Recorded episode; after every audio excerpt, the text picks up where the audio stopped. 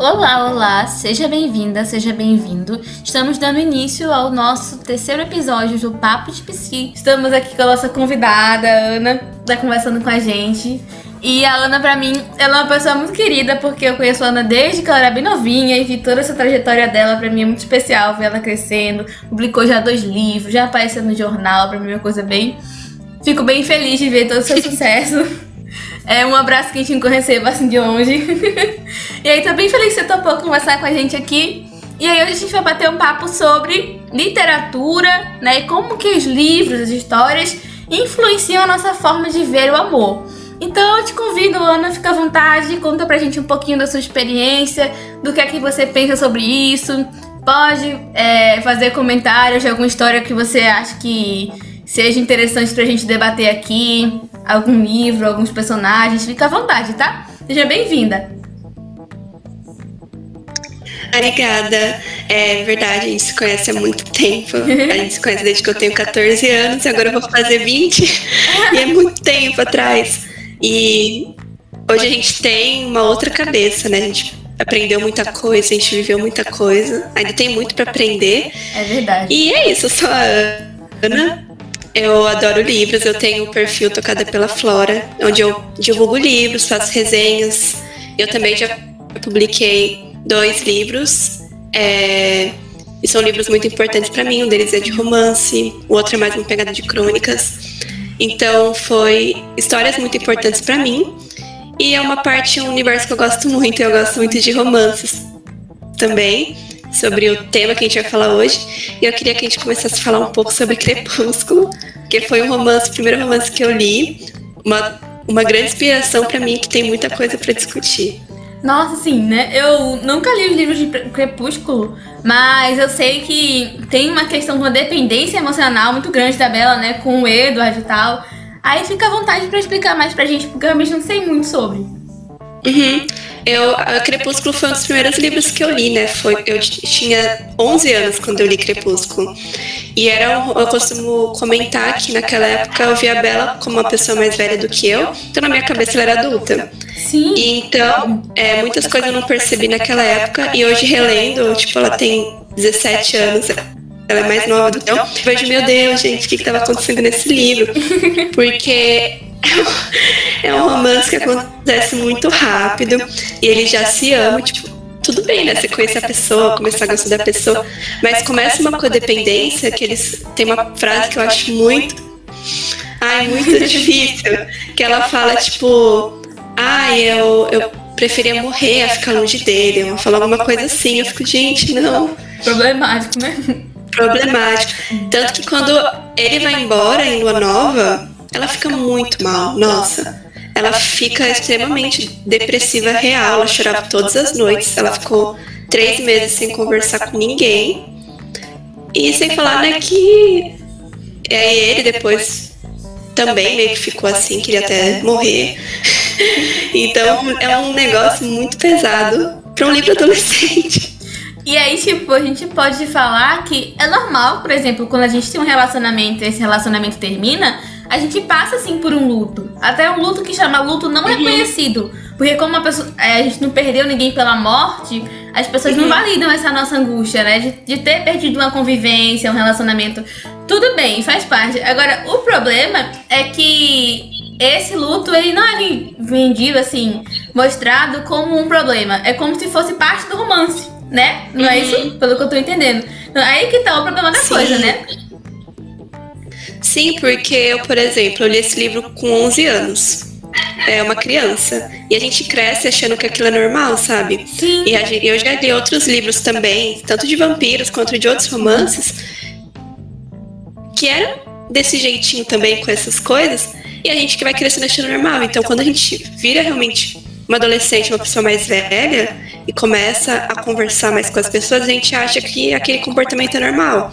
O Edward, em muitos momentos, eu, tinha um, é, quando eu vi, acho que no Eclipse, tem uma parte que ela vai, ela quer ir pra casa do amigo dela, Jacob, e ele, ele sabe disso, ele vai meio que quebra o carro dela pra não conseguir chegar na casa dele. E ele fala, não, porque você não pode ir lá, porque é muito perigoso, não sei o quê. Aí hoje eu penso, gente, ele proibiu ela de ir na casa do amigo dele, dela, sabe? Muito abusivo isso, né? Sim, então hoje a gente vê, a gente consegue enxergar, né, que era um negócio muito tóxico, muito estranho. Mas quando a gente é novo, a gente não percebe isso, a gente acha que é normal, né? É, o problema dessas questões todas é que você pega uma situação super séria, uma situação que prejudica a vida das pessoas, que leva pessoas à morte, e aí você meio que joga uma purpurina, joga um glitter, e aí você transforma aquilo uhum. numa coisa que é admirável, mas não é admirável, é problemático, né? E aí eu acho que. Mas Sim. também é, tem outra influência também que eu acho que a gente podia conversar sobre o amor romântico. Eu queria saber o que tu pensa sobre isso. Por exemplo, nos contos de fadas, né? Aquelas histórias mais boazinhas que não são tão problemáticas assim, não tem comportamentos tão abusivos como quebrar o carro de alguém pra pessoa vir na casa do amigo. Mas que ainda assim, né, vendem pra gente essa ideia de ah, o romance uhum. tem que ter sacrifício e você tem que ser uhum. perfeita, né? O que é que tu pensa sobre isso? Sim. Ai, é que tem vários tipos de romance, né? Sim, eu, eu gosto de todo, todos os tipos. Mas eu gosto dos saudáveis, claro. Não gosto desses romances tóxicos, não. E eu acho que é muito legal quando a gente lê um livro que tem um romance saudável. É, tem um livro que eu li que ele é mais recente, é bem famoso, se chama Corte de Espinhos e Rosas. E ele é baseado nos, no conto de fada da Bela e a Fera. Então, o primeiro, o primeiro livro é, é um romance abusivo. É, a protagonista tem um romance abusivo. E aí, quando você até não percebe isso, mas quando chega no segundo livro, ele prende ela em casa e tudo mais. E aí acaba que ela consegue ser salva por uma para um outro rapaz, né, que era um amigo dela e tal. E aí depois vai desenvolvendo um romance com ele. E aí a gente vai percebendo a diferença. E é muito legal, porque é tão saudável é o jeito que ele trata ela, a forma como ele trata ela, que a gente vai percebendo a diferença. E eu acho que isso é muito importante nos livros também. É, tem esse lado negativo, né? Quando a gente é muito novinho, lê uma coisa e acha normal, mas quando você sabe trabalhar isso, mostrando o que é o errado, né? Qual que é o problema e como é o certo, a gente também aprende, sabe? Eu já li, uhum, eu já li um livro que se chamava Amor Amargo, que era um livro sobre relacionamento abusivo. E ali ele fala o tempo todo, é um relacionamento abusivo. Então você acaba começando a, a ver né, os detalhes, o que acontece. Da mesma forma, quando a gente lê um livro mais bonitinho, a gente percebe como, como é que deveria ser, né? Tanto que as, as pessoas brincam que falam assim, né? Aí a gente que é leitor, a gente tem um padrão muito alto de romance, porque a gente vê umas coisas tão lindas nos livros, tão fofas, frases muito bonitinhas, que a gente quer aquilo.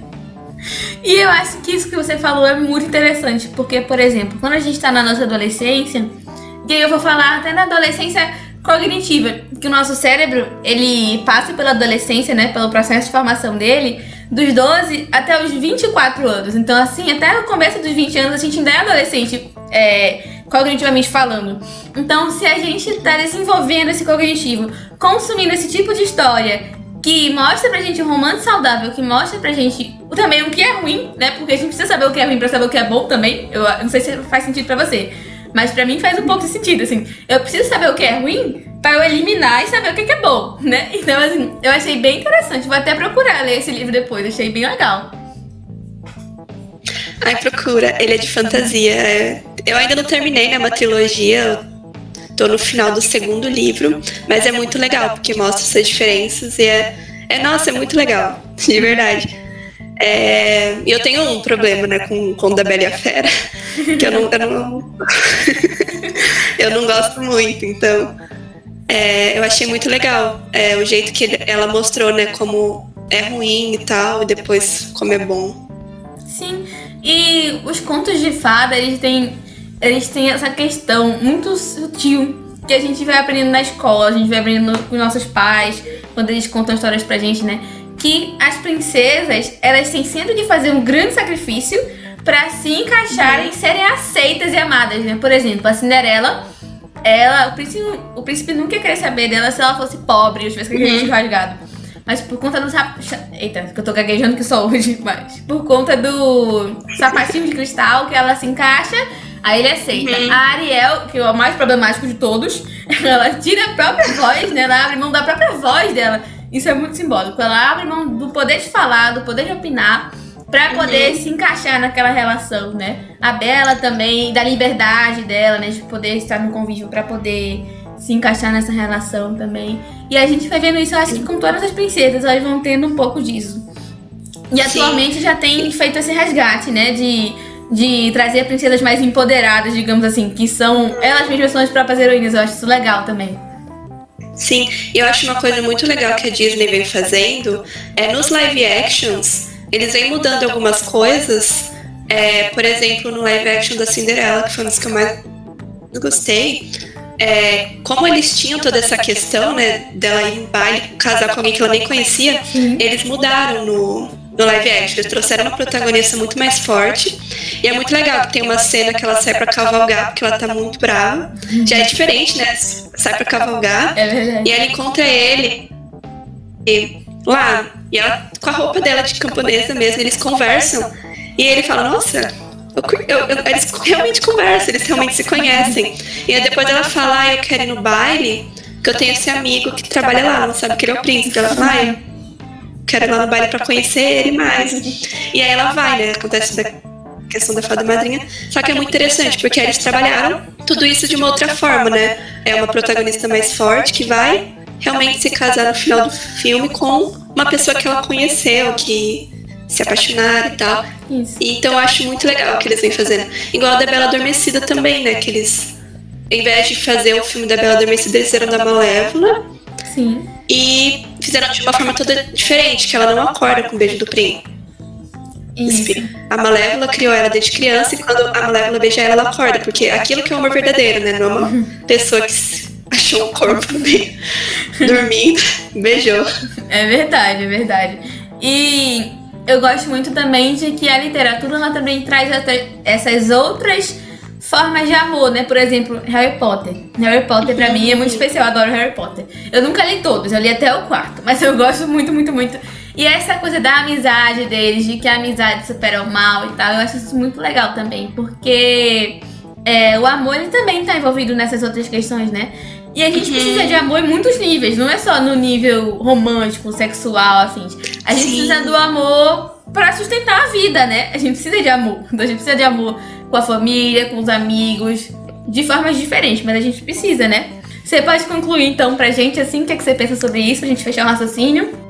Sim, eu super concordo com você, porque existem outros tipos de amor além do amor romântico.